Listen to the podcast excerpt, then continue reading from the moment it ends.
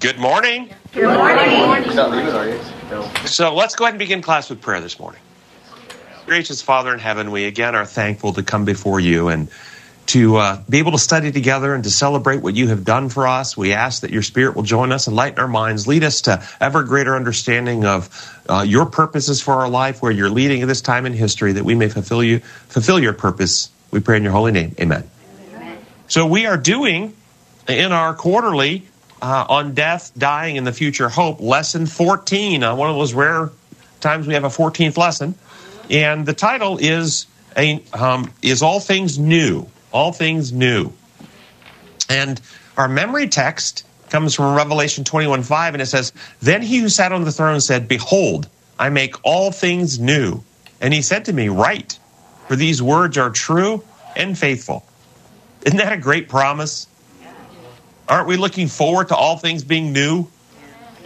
Yeah. Uh, have you uh, considered, though, what it means to make all things new? Jesus says, I make all things new, as it's rendered in the New King James we just read, I make all things new. Is that current, or is that speaking of a future time when in the future, Revelation 21, he makes all things new? He's making us new. Today. Oh, I like what you guys are saying. Here's how it says it in the NIV. He who is seated on the throne said, I am making everything new. I am making everything new. Making everything new uh, it sounds a little different than I make all things new. Um, the tense, is it future or is it active today? Making. Active. Active. It's active. That's right. So when we think about when you hear the promise, "I make all things new," or "I'm making all things new," is the focus of that promise primarily upon the inanimate materials like the rocks and stars and moons and cities paved with gold and gates of pearls, or or is the focus really upon the living beings, upon removing sin from us and making us new? Yeah. Where's the real focus? There, at the heart. Yeah, absolutely. So if God has the power, which he does, to make all things new, why hasn't he already done it? Why wait so long? Because we have to have willing hearts. He's not going to do it against our will. Not there yet. Yes, so can God cleanse the universe of sin by might and power? No. No, No. not the same. Right. I heard a lot of mumbling with that one. Not according to his laws. Yeah. So wh- how would you describe sin? What is sin? Selfishness. selfishness, Rebellion of the Selfishness, okay. Rebellion, distrust, disloyalty, driven by fear, driven by lies. Can God, by using greater amounts of physical might and power, threats and even ex- execution for, for the rebellious, can he, by using those methods, remove fear, distrust, and rebellion? No, no. no, it only in, in, in, instills it. So, so, and it ultimately destroys the very attributes God wants in us. He wants, uh, he does not want robots. He has the power to make a universe of robots that simulate life, but are not really alive. And if you had the power to build a world in which you lived all by yourself with millions of robots that simulate life but only follow the algorithms you programmed them to, would you be able to love and be loved by them? You know, see, God doesn't want a pretend universe. He wants he doesn't want to live in self-delusion where he deludes himself with, with robots that look like living beings. He wants a universe of reality in which intelligent beings actually know him, appreciate him, love him for who he is because he is worthy. He is loyal. He is faithful. He is true. We value him and we live in a world in a universe of freedom. That's what he wants. And he wants us to know him like loving parents want their children to know them and appreciate them, not because the parent wants to be worshiped, but because the parent wants intimacy, understanding, friendship, faithfulness, loyalty, and trust with their children. And for us, there's another reason, though, that God wants this intimate relationship with us, for us to know Him, to be close to Him, and appreciate Him. And that's the law of worship. By beholding, we become changed. By being intimate with God, the source of all truth, the source of all perfection and love. By admiring and being close to Him, we become like Him. We're changed and transformed in that process. If we substitute anything but the truth and experience with the true God with anything else, it degrades us. And Paul says this in Romans 1 they exchanged the truth of God for a lie, and their minds became dark and depraved and futile. And so, Satan's primary strategy uh, is to represent God as an imperial dictator, a rule maker, uh, for, from whom we need to be protected, but we can worship him while we live in fear of him, and thus we never truly come to know him. Number one, we're not really connected because we won't open the heart because we have to have an intercessor to stand between us and, and him to protect us. And two, we become like that God, and we think it's virtuous and righteous to make up rules and use power to, to seek justice. And you see this happening in the world today. People are religious, but they're religious with their rules and what they find security in, and you'll see this if you talk to people, their security is in legal payments made to God, not in actually knowing God. And if you suggest that payments weren't necessary, they get very angry because you're taking away their security, what makes them feel safe. Jesus experienced this, and so did the apostles. So, first paragraph says the following Scripture gives us this hope. But according to his promise, we are looking for new heavens and a new earth in which the righteous in which righteousness dwells. What do you hear the message to be from this passage? What's the future hold from from the biblical worldview? New heaven and earth. A new heaven and a new earth recreated or created by God. Is there a competing philosophy different than this view of the future that's overtaking the world right now? Yes. Yeah. Oh, yeah. Yes. Big time. Yes, uh, the green movement is the idea that climate change is threatening the planet, the idea that humans are a problem, and that if we don't act, our future is self destruction and destroying the planet. That's, that's the climate change movement. It comes from godlessness, it comes out of an evolutionary worldview. And the godless worldview proc- proclaims that the future of humanity without our acting to do something is self destruction. That is a different message than the biblical one. Does one of the two views bring hope while the other view brings fear and hopelessness? Yes. Yes. Absolutely. Does one view of the two views uh, lead people to help others, to to seek out for fellowship and friendship and unity, to be a blessing in their community, to sacrifice uh, to, to uplift others? And, and does the other view lead people to see others as competitors, as polluters, as devourers of resource that need to be restricted or controlled? Yes. Right. Yes.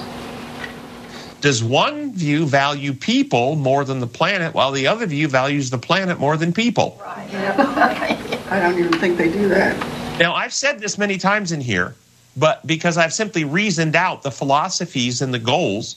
But recently, I came across some documentation uh, from those who hold the the green uh, movement worldview that actually confirms what I've concluded based on just understanding the philosophies. Um, Alex Epstein, in his book *The Moral Case for Fossil Fuels*, fuels writes the following and he is not a uh, an environmentalist. He's exposing it, and he's going to quote one of these environmentalist uh, bio. They call themselves biocentrists.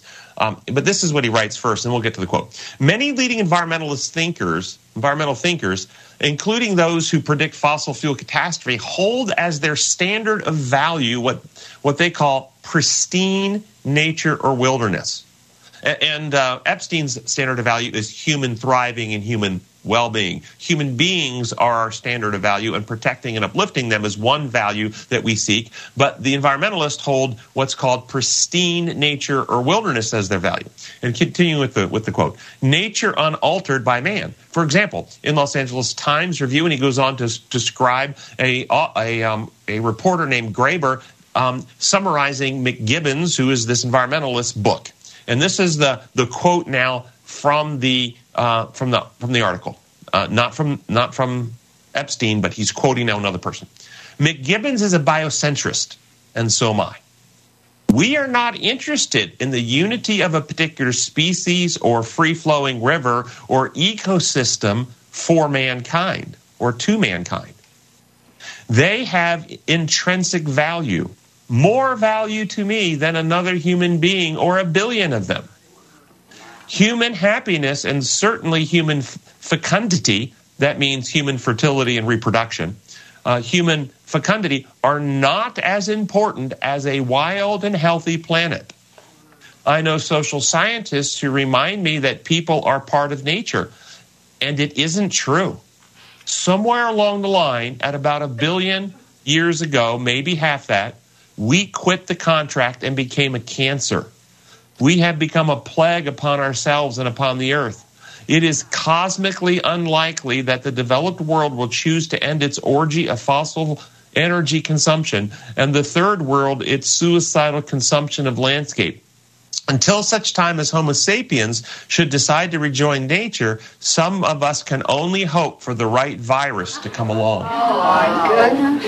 Yeah, to come along. Okay? And then Epstein goes on to describe a little more. This is from Epstein's book, what he's writing, and he's got one little quote again from McKibben. It says in his book, McKibben wrote that our goal should be a humbler world, one where we have less impact on our environment, and, quote, human happiness would be of secondary importance, end quote. What is of primary importance, minimizing our impact on the environment. McGibb- McKibben explains. This is again quote from McKibben. Though not in our time and not in the time of our children or their children, if we now today limit our numbers and our desires and our ambitions, perhaps nature could someday resume its independent working. And he ends that quote, and then Epstein finishes. This implies that there should be fewer people with fewer desires and fewer ambitions. This is the exact opposite of holding human life as one standard of value. It is holding human non impact as one standard of va- value without regard for human life and happiness. And, and that's the end of that quote. This is really the philosophy of the green. The planet is more valuable than people. A billion people are not as important as a stream or a river in some little piece of the world. And if we have to kill a billion people in order to save some little section of the environment, then that is a, a higher priority. This is the way they think. There's a real difference between the biblical worldview and the green worldview. It's, the green worldview is godless. It's part of Satan's end time deception to trip good, trick good people into participating with their own destruction. And as everything Satan does, it's based on lies and misinformation. God told Adam and Eve to be fruitful and multiply and subdue the earth, to grow the human population and make the planet ours, to put our imprint upon the planet. Yes, we are not to destroy the earth, we're not to abuse and exploit, but we are definitely to develop the earth and put our imprint upon it. In this world of sin, it would mean making the planet more human friendly, doing everything we can for human health and thriving, again, without willful destruction and abuse. The green movement is the opposite. The intention is to curb human growth, curb human population, limit human development, limit human uh, dominion, and to really return us back to very animalistic cave dwelling type experience. This is what we're dealing with in the world today. Any questions about that? So Sunday's lesson. Sunday's asked us to read Isaiah 65, 17 through 25. Be, uh, and this is out of the NIV. Behold, I will create new heavens and a new earth. The former things will not be remembered, nor will they come to mind. But be glad and rejoice forever in what I will create, for I will create Jerusalem to be a delight and its people a joy. I will rejoice over Jerusalem and take delight in my people. The sound of weeping and crying will be heard in, in it no more. Never again will there be an infant who lives but a few days or an old man who does not live out his years. Uh, he who dies at a hundred will be thought a mere youth. He who fails to reach a hundred will be considered accursed. They will build houses and dwell in them. They will plant vineyards and eat their fruit. No longer will they build houses and others live in them, or plant and others eat. For as the days of a tree, so will be the days of my people. My chosen ones will enjoy will long enjoy the works of their hand. They will not toil in vain or bear children doomed to misfortune, for they will be a people blessed by the Lord. They they and their descendants with them. Before they call, I will answer. While they are still speaking, I will hear. The wolf and the lamb feed together. The lion will eat straw like an ox. But dust will be the serpent's food. They will neither harm nor destroy in all of my holy mountains, says the Lord. What do you think of this passage? Do we take it literally? Is this how it's going to be? No. Or do we interpret it? Do we seek out the meaning? Will we have memory of what Jesus did for us? Or will we have no recollection? We won't have any knowledge of the of the struggles. We won't remember the cross. We won't remember the victory over sin. Nothing will come to mind about this this world. Do we take that literal? No. Or will we remember if we simply won't focus on it because we won't have to focus on treating the sickness of sin anymore because we're already cured from it? It won't be our priority, but we certainly will have knowledge of it. What about people dying before 100 being considered a curse? Will people still be dying in heaven? No. No. Oh, so what's meant by this? Making a point. I don't know. Well, there are several possible interpretations, and uh, they're not contradictory.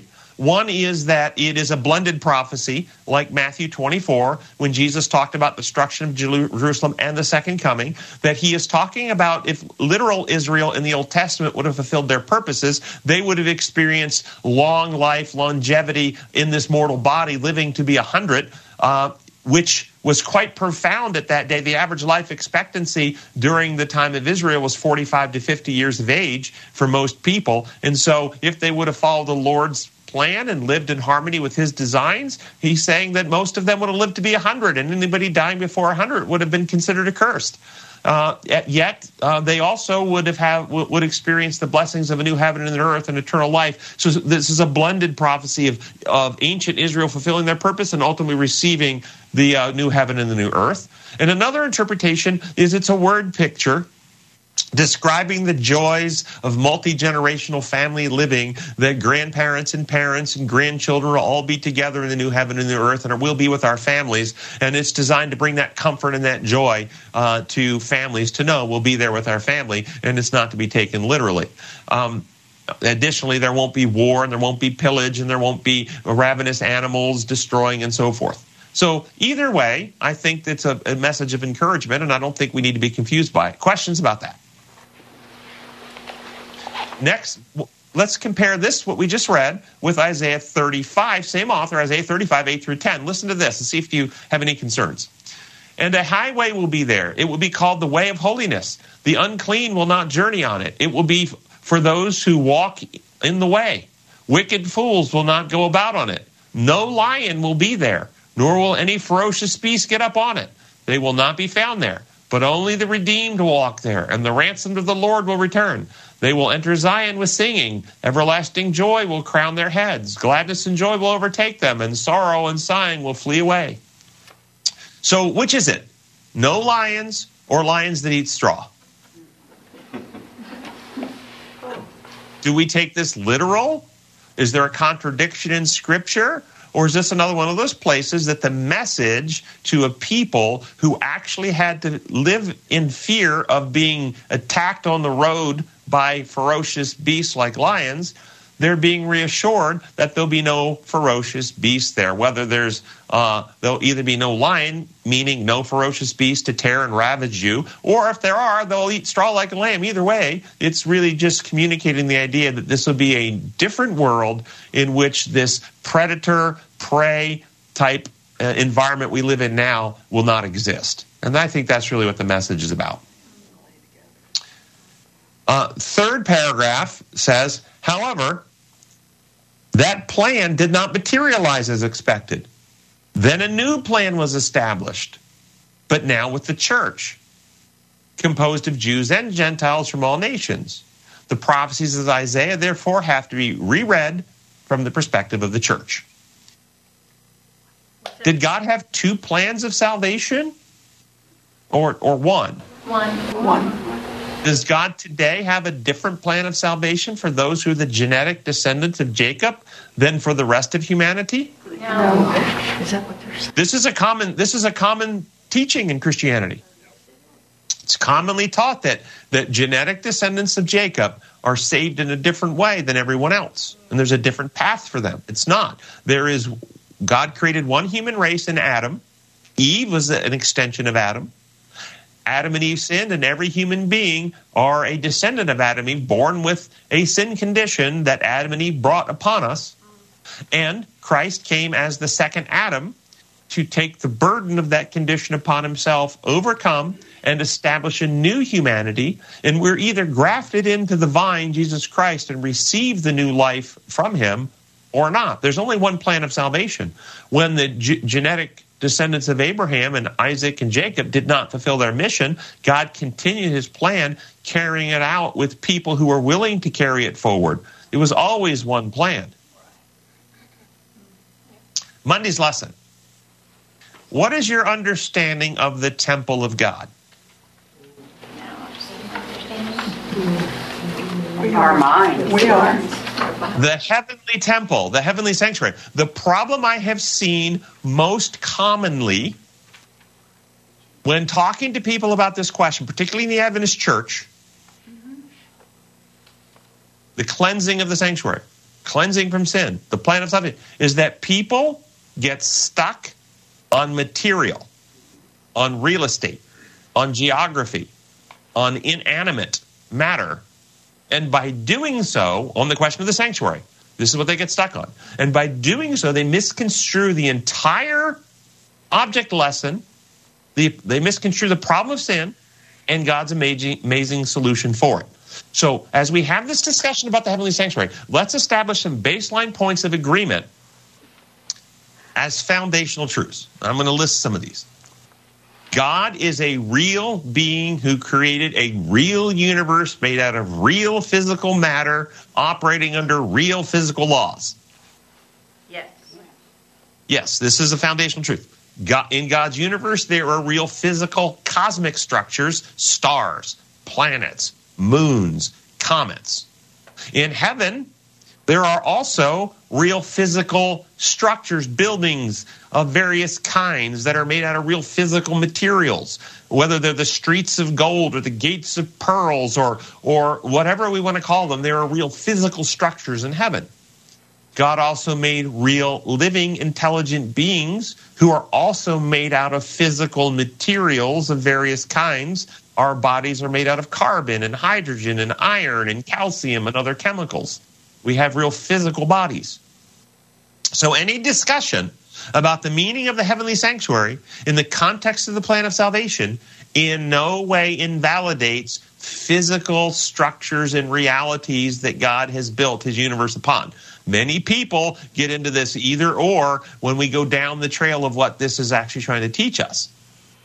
But with all of this physical structure in mind, let's ask some questions and you and you should you can get my notes and you can take these. Go to some people uh, that you know and ask some of these questions. So here's some of the questions. When lucifer rebelled in heaven began his rebellion in heaven was it his goal did he seek to occupy a building made out of inanimate material? Was the issue the rebellion in heaven one of real estate of occupying some castle or temple or facility in heaven? Was that his goal? No. Can molecules of gold or silver sin? No. Can inanimate materials joined together by God and constructed into buildings sin? No. Can sin happen outside of living beings? Is there some mechanism or means whereby a living sinner can have their sin or sinfulness or sins physically removed from them like some pathogenic bacteria and have that sin placed on some heavenly surface and have that structure of inanimate material become contaminated with their sin? No. no. Well, They are so ridiculous. Mm-hmm. When we confess our sins and receive God's grace and forgiveness through the sacrifice of Jesus, do our sins somehow get physically removed from us and placed in a heavenly test tube, a heavenly petri dish, or some specimen bottle, or some book, or parchment, or, hard drive, or some heavenly stasis field that is now contaminated, corrupted, filled with the worst filth and necrotic vileness of the universe? Is there some heavenly sin filled sewer system festering and overflowing with all the sins being confessed and causing contamination that Jesus needs to contaminate and cleanse?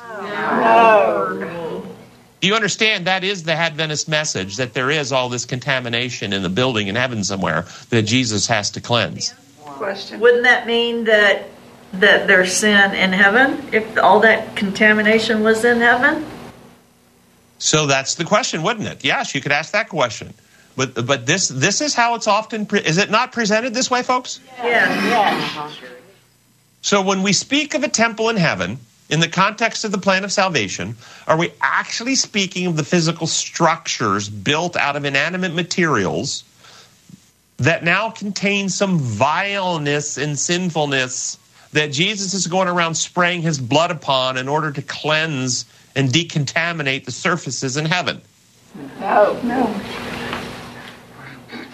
That's exactly how it's often presented. There's some recording device in heaven. Our sins get put up there. The heavenly sanctuary is now contaminated by our confessed sins, and Jesus has to go and remove them. And that, and all of this is inanimate. It's it's some building. But consider this. This, when the Bible describes in Ezekiel 28, 17, and 18, the fall of Lucifer in heaven, quote, Your heart became proud on account of your beauty, and you corrupted your wisdom because of your splendor. So I threw you out of heaven. I made you a spectacle before kings. But your many sins and dishonest trade have desecrated your sanctuaries. Oh, wow. That's sad. Your sanctuary. What does this mean? Satan desecrated his sanctuaries? Is the Bible saying that some physical pathogen was created in a laboratory by Satan with some gain of function research? and he released it into the environment, and that Lucifer's physical domain, his place of personal rectitude, his home, his safe space, his sanctuary was physically contaminated. Is that what the Bible's describing here? No. No. Well, something got contaminated, desecrated. It's called his sanctuaries. And what was it in the same text that the Bible said became proud and corrupted? His heart and his wisdom. His mind and His heart and mind became corrupted. His heart and mind. And, and what does the Bible describe as the new covenant experience? I will write my laws on their hearts and their minds. So, in the old temple that we take as a model of the heavenly temple, in the old sanctuary, there's a most holy place. And what was kept in the most holy place? Ark of the Covenant. Mm. The Ark of the Covenant. And what was kept inside the Ark of the Covenant? The budding rod. Yeah, yes, that's right. All of those things, including the law of God. But in the new covenant, he writes his laws where? In our hearts and minds. Yes. In our hearts and minds, in our sanctuary. Try it. That's why your body is. The Bible is describing how pride and selfishness that took root in Satan's heart and mind contaminated or desecrated his sanctuaries, the inmost place, the sacred place where the Spirit of God is to dwell, where God's presence is to live, where God's design methods are to be written and to direct in the activities of our thoughts and decisions. Tim. Hmm, question over there. Yes. I get excited when you talk about this because this is what I went through five and a half years ago. Um, I was ate up with bitterness and unforgiveness, and even to the point that it was pure hatred. And I was contaminated. I was the one that was ate up with it. So when God got through to me and I quit resisting Him and I let Him come in, He cleansed me that night of all of that, from a lifetime of that, actually. So I went from being an alcoholic to he completely flipped me in here upside down. And now I have a hunger and thirst for God's Word, where before my thirst was to take care of my own pain my own way with alcohol and drugs or whatever. And I saw so many things change in me, and it wasn't me that had some great, you know, power. It was the fact that I let him come in here and do a work in me. Amen. Amen. Amen. Well said. And that's exactly right. Your sanctuaries were contaminated with bitterness and anger and hurt. And now your inmost being, your, your sacred spaces of your heart and soul have the Holy Spirit dwelling in there, bringing you the principles of God, peace, joy, love, and so forth. That's exactly what the cleansing of the sanctuary is all about. So as we think about this, and this is important, I will tell you, so many good Adventist folks are completely stuck in literalism because of the imposed law model. But think, can sin happen in wood and gold? Then can the cleansing of the sanctuary happen by cleansing wood and gold? No, it's not about the little box in heaven.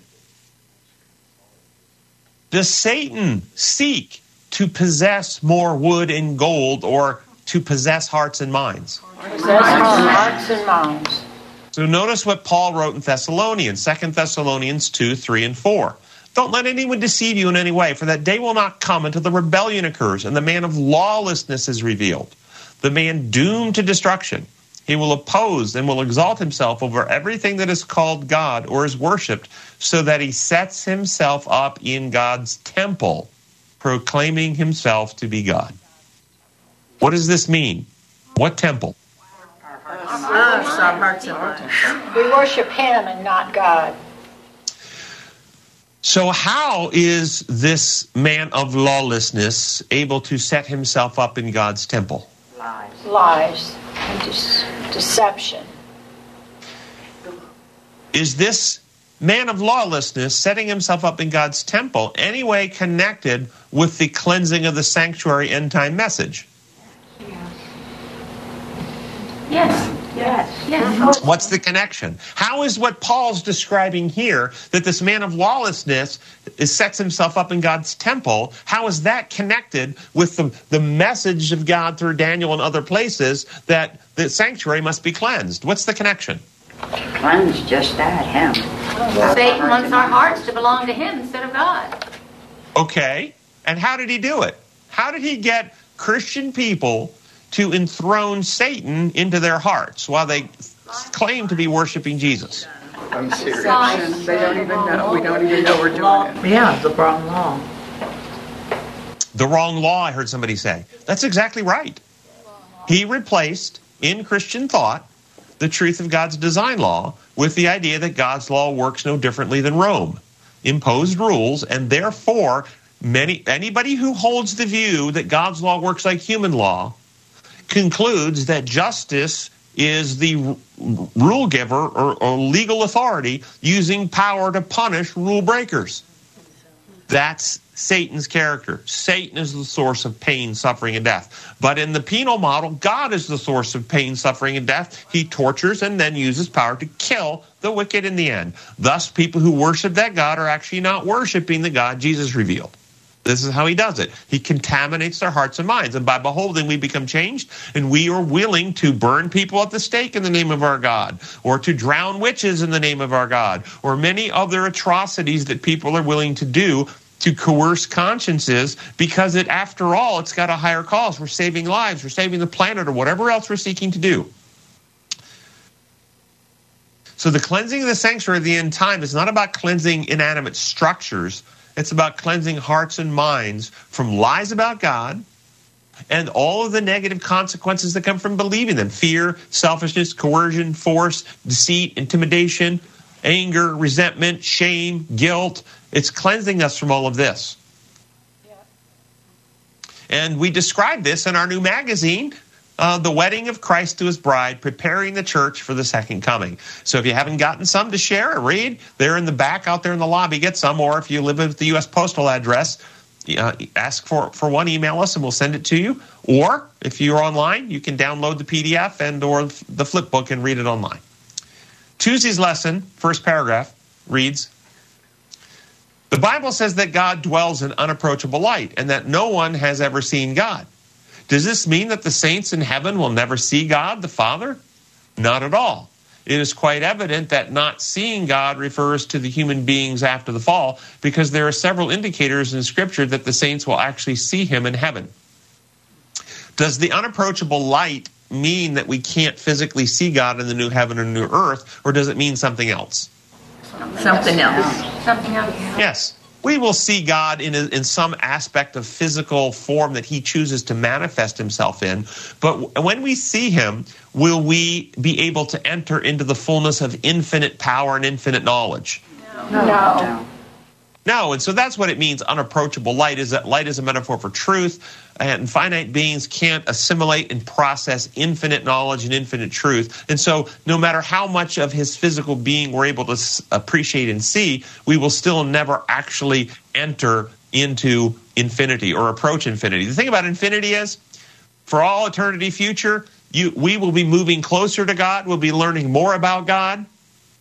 We will grow and mature and, and assimilate truths that we currently don't understand about God. Our knowledge base and experience of God will expand. And after a million years of that expansion, how much more is still in front of us? A lot. An infinite amount. Infinity never gets less. If, if it has an end point, some point that we can actually come to that there's no more to grow, learn, or assimilate, it's not infinite. The point being is we never enter infinity. No matter how much we assimilate and grow, there's still an infinite more elements of God that we still haven't fully uh, come to understand and appreciate. And the Bible suggests this in Revelation 19:12 when it describes Jesus, quote, has a name written on him that no one knows but he himself, unquote. Remember in Bible, name means character? And, and, and so this idea of name is not a monogram, it's not a word, it's not a label. It's about the the infinite character or representation of Christ that no one can fully know the full elements of God's and Christ's character because there's always more outside of our reach. So we won't know his full infinite self, but we will know elements of it. Bottom pink section of the lesson asks us to read 1 Peter 1:22 and then asks, how does this text reveal to us the link between obedience and purification? And the text is, now that you have purified yourself by obeying the truth, so that you have sincere love for your brothers, love one another deeply from, from the heart. Do, does this question that the lesson asked and the Bible text trigger anything in your mind? The link between obedience and purification, and purify yourself by obeying. Brings you to the law, the difference in the law. Are there any other similar texts? Remember Jesus saying, If you love me, you'll Keep my commandments. keep my commandments. Uh, can we get more love by commanding people to love us? Well, isn't that interesting? Or, are the Ten Commandments really the Ten Suggestions? Command, can you get more love? No. Um, the, the real issue is understanding what obedience is. When you hear the word obey or obedience, tell me what that means. What's the common, most most common understood meaning when somebody says obey or obedience? Keep my rules. Follow the law. I- Isn't it performance based, conduct based? Performance. Yeah. Yeah. Yeah. It's about it's about how we conduct ourselves, okay? That's the common meaning. That's not the biblical meaning actually. But what happens because we've accepted the human law model, we've accepted this idea of obedience as doing or behaving, following the right rules. The actual Greek word translated obedience and obey is hupoakue. Uh, hypo, the first half we get hypo from like hypoglycemia and hypotensive, and it means under or humble or low. And okue, we get acoustical from, or acoustic, and it means listening. And so biblical obedience simply means if you're an obedient person in God's eyes, you have a humble willingness to listen to God and be corrected. Your heart is open to have the errors removed, and you have a love for truth in your heart. The obedient are not the people who have all the right rules and have the perfect performance in physical manifestations or carrying out tasks and deeds. That is not who the obedient are. The obedient are those who have a willingness to listen and be corrected and follow the truth as it is revealed to them in ways they can comprehend and understand. It's a heart that's not prideful or arrogant. Remember, Satan's sin was one of pride and arrogance? He couldn't be corrected anymore. He was disobedient. So the obedients are not those who know all truth. Only God knows all truth. The obedient are not those whose doctrines are most correct. Now, does that trouble you? If I say the, the obedient Christians are not those who have the most accurate biblical doctrines, would you feel uncomfortable with that? No, no, no. not anymore. Well, think about the Jews who crucified Christ. Yeah. Who had better doctrinal truths? Those who demanded Christ die, or the centurion who recognized he was the Son of God? Centurion. Or the Samaritan woman? Who had better doctrinal truths? Yeah.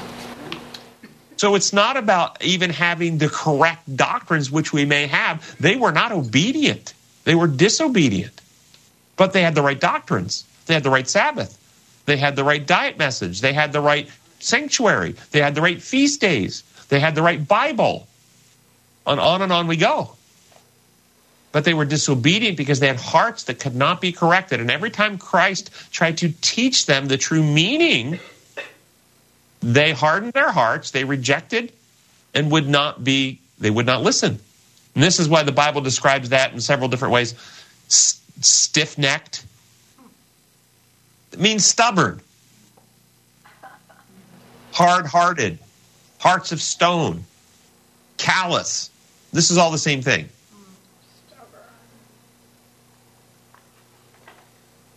Wednesday's lesson, fourth paragraph. We can trust that the final judge in the final judgment, God will treat every single human being with fairness and love. All our loved ones who died in Christ will be raised from the dead to be with us throughout eternity.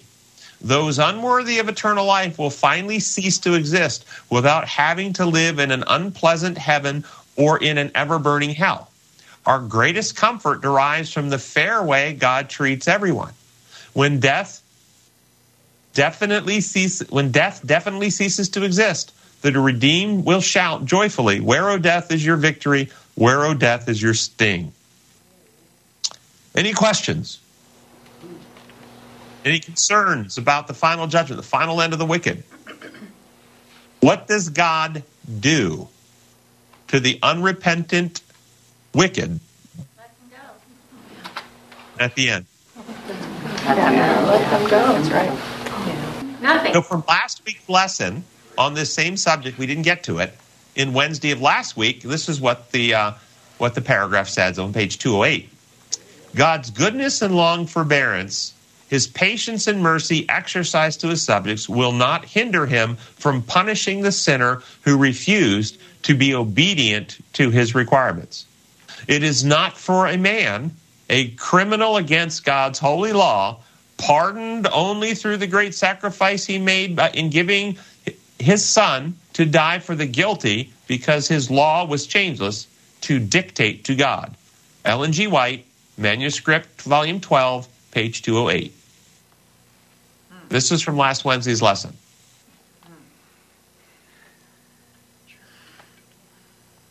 What do you think? Pretty straightforward, clear? Sounds right. Well, Tim, from my understanding, it's not, what I'm learning is it's not that God's um, punishing them, He's just showing His glory. He's unveiling His glory, His character, to the unrepentant and to the repentant.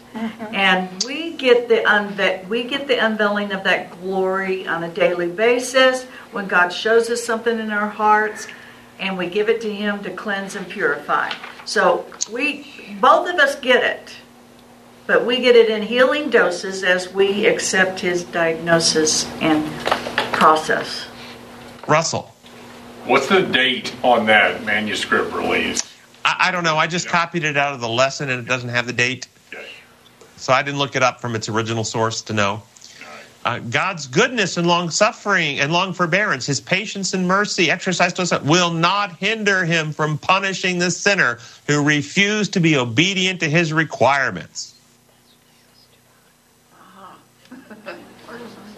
He's just From, letting from the go. sinner's perspective. Yes, yes, uh, Epi. He will not need to punish them just to hurt them. But I come back again uh, to what I was mentioning last week. He may need to punish them as a way to discipline them and to teach them not to do that again because to make them aware that it's going to be a bad thing for them if they do it again.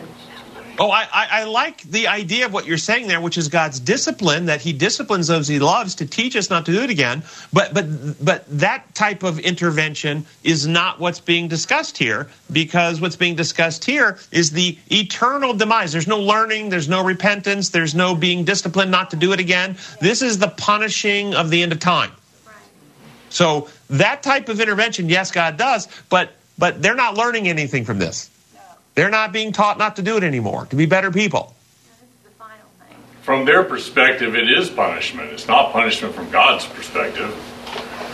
So I, I want to. I, I, I brought this back because I want us to learn how to handle these quotes. When eh, when certain penal legal theologians want to, they'll they'll pull stuff like this and they'll throw it at you, and, and and they take it very literally, and they'll put it in your face and they'll say, "Do you believe this or not?" And if you're an Adventist, well, you better because this is from Ellen. Okay. And if you don't, they immediately discount you. And so the question is not whether the wicked receive punishment. The question are about the methods, means, and how it comes about. They do receive punishment. They absolutely do. Brought on by themselves. The question, though, and this is where the penal legal view and Satan's view, which he always does, he turns it upside down and backward. Understand God's use of power. God has been using his power from the moment Adam and Eve sinned to stop pain, suffering, and destruction that sin brings. He has been holding at bay principalities, powers of darkness. He has created an artificial bubble of reality that the earth now floats in, shielded from his full life giving glory. He's been restraining, and so he's been using his power, even at the cross, when at when Jesus and the Father allowed the wicked to kill Jesus, they restrained or stopped exercising power. But at the same time, they didn't exercise power to discipline or to hurt or to harm. They exercised power to keep Christ's natural divinity veiled. That's right. Because had they unveiled his natural, inherent, e- equal to the Father's divinity, it would have destroyed those. So even at the cross, God was exercising power to hold at bay the destruction that their evil would naturally bring them. The natural state of things in God's universe is that Jesus and the Father radiate infinite truth and love from their person that looks to us like fire. And the uh, and the nat- and the natural state is that all holy beings are filled with God's life-giving presence, and they also radiate that glory. Every time you see an angel that isn't simply manifesting in human form, they always are described as these flames of brilliant fire and radiating glory that human beings in our current state are very uncomfortable to be around. And they always say, Fear not, fear not. They reassure. but they radiate. Adam and Eve, before their fall, were clothed in this life giving glory. Uh, God has been restraining, using power to restrain or hold at bay what sin does for the purpose of saving us from sin.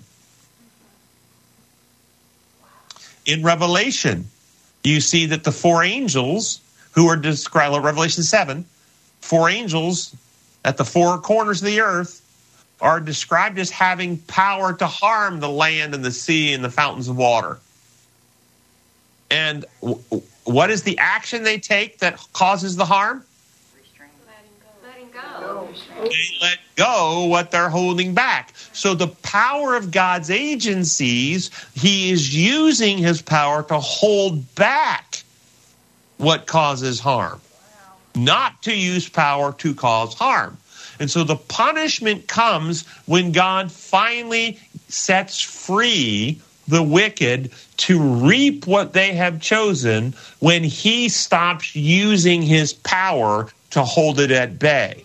And so when you put that together, then this punishment that comes upon the wicked comes from sin. Wages of sin is death. Sin, when full grown, brings forth death. It doesn't come from God, and God's been holding it at bay. And the same author who described that type of pun- that that sentence from Ellen White. Let me read some other comments from her. And this is what the people who hold the penal legal view don't understand. They don't understand design law. They don't understand God's use of power, and they don't under, they don't actually harmonize the totality of the inspired record. But here's from Testimony, Volume Five, page one twenty. God destroys no one. The sinner destroys himself by his own impenitence. When a person once neglects to heed the invitation, reproofs, warnings of the Spirit of God, his conscience becomes seared, and the next time his he is admonished, it will be more difficult to yield obedience than before. And thus it is, and thus with every repetition. Or, Great Controversy, page 35. The Jews had forged their own fetters. They had filled for themselves the cup of vengeance. In the utter destruction that befell them as a nation and in all the woes that followed them in their dispersion, they were but reaping the harvest which their own hands had sown. Said the prophet, O Israel, thou hast destroyed thyself, for thou hast fallen by thine iniquity. Their sufferings are often represented as punishment visited upon them by direct decree of God. It is thus that the great deceiver seeks to conceal his own work.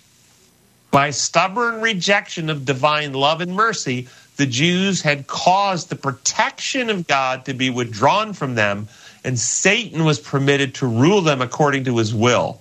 The horrible cruelties enacted in the destruction of Jerusalem are a demonstration of Satan's vindictive power over those who yield to his control. Notice the methods. The punishment came when, through their persistent rebellion and, and alienation from God, God stopped using his power to hold at bay what sin does and they reaped what they sowed. One here's one more. Here's another one. This is selected message, volume 1, 235. We are not to regard God as waiting to punish the sinner for his sin. The sinner brings the punishment upon himself. His own actions start a train of circumstances that bring the sure result.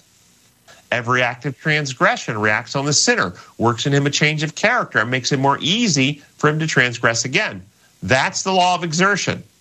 It's also the law of worship. By beholding, we become changed. Worship a false God. Exert and exercise certain pathways, they become stronger. By choosing to sin, men separate themselves from God. They cut themselves off from the channel of blessing, and the sure result is ruin and death. Notice that this is design law. This is God's method. He stops using power to hold at bay the destruction that sin brings. Uh, one more. This is Manuscript Release, Volume 14, page 3. And I love the way this one starts. I was shown. So when Ellen White uses words like that, this isn't just her Bible study. She was given a direct revelation. If you if you believe that she had the prophetic gift, I was shown that the judgments of God would not come directly out from the Lord upon them, but in this way. This is the end time judgments, the punishments. They place themselves beyond his protection. He warns, corrects, reproves, and points out the only path of safety. Then, if those who have been the special, the object of his special care, will follow their own course, independent of the Spirit of God, after repeated warnings, if they choose their own way, he does not commission his angels to prevent Satan's decided attacks upon them. It is Satan's power that is at work at sea, on land, bringing calamity and distress, and sweeping off multitudes to make sure of his prey. And storm and tempest by both sea and land will be, for Satan has come down with great wrath. He is at work. He knows his time is short, and he is not restrained. Notice he is not restrained. The four angels holding the four winds loosen. Harm comes, not directly from God, comes out from God's enemy. We shall see more terrible manifestations of God's great power, uh, uh excuse me, of Satan's great power than we have ever dreamed of. Yes, notice God's methods ever since Adam sinned is to disperse power, to hold at bay what sin naturally does. And when those who have gone beyond the point of of redemption. They've seared the, the conscience, hardened the heart, no truth, no love, no revelation will have any positive impact upon them. God ceases, He rests, He stops using power, and they receive their punishment. And this is flipped completely up on its head with the human penal law model, which teaches that God, if you don't do what God says, that law and justice require that God use His power to bring punishment. So understand this. When you read about God bringing punishment, God brings punishment not by dispensing power, but by ceasing to dispense power that he was using to hold the punishment at bay and allowing the natural results of rebellion and sin to be realized in the life of the one who insists on rejecting God. Wow. Do you see how clear that is? Yes, yes. Very clear. Yeah. All right. Um, let's go ahead and, and close with prayer, and then we'll do our Q&A time. Gracious Father in heaven, we thank you for your love, and we thank you for the truth that you are our creator, our savior, and you have been exercising power to protect us, to hold at bay the enemy, to hold at bay even the full consequences of our own bad choices and rebelliousness to give us opportunity to come to you in repentance, in love, in trust, so that you can heal all the damage. And we open our hearts now. We ask for the Spirit to take the victory of Christ, reproduce it in us, that we will be healed, restored, settled, and sealed at this time in human history, that we can be your agents to take this beautiful message of mercy to the world, that you might come soon. We pray in your holy name. Amen.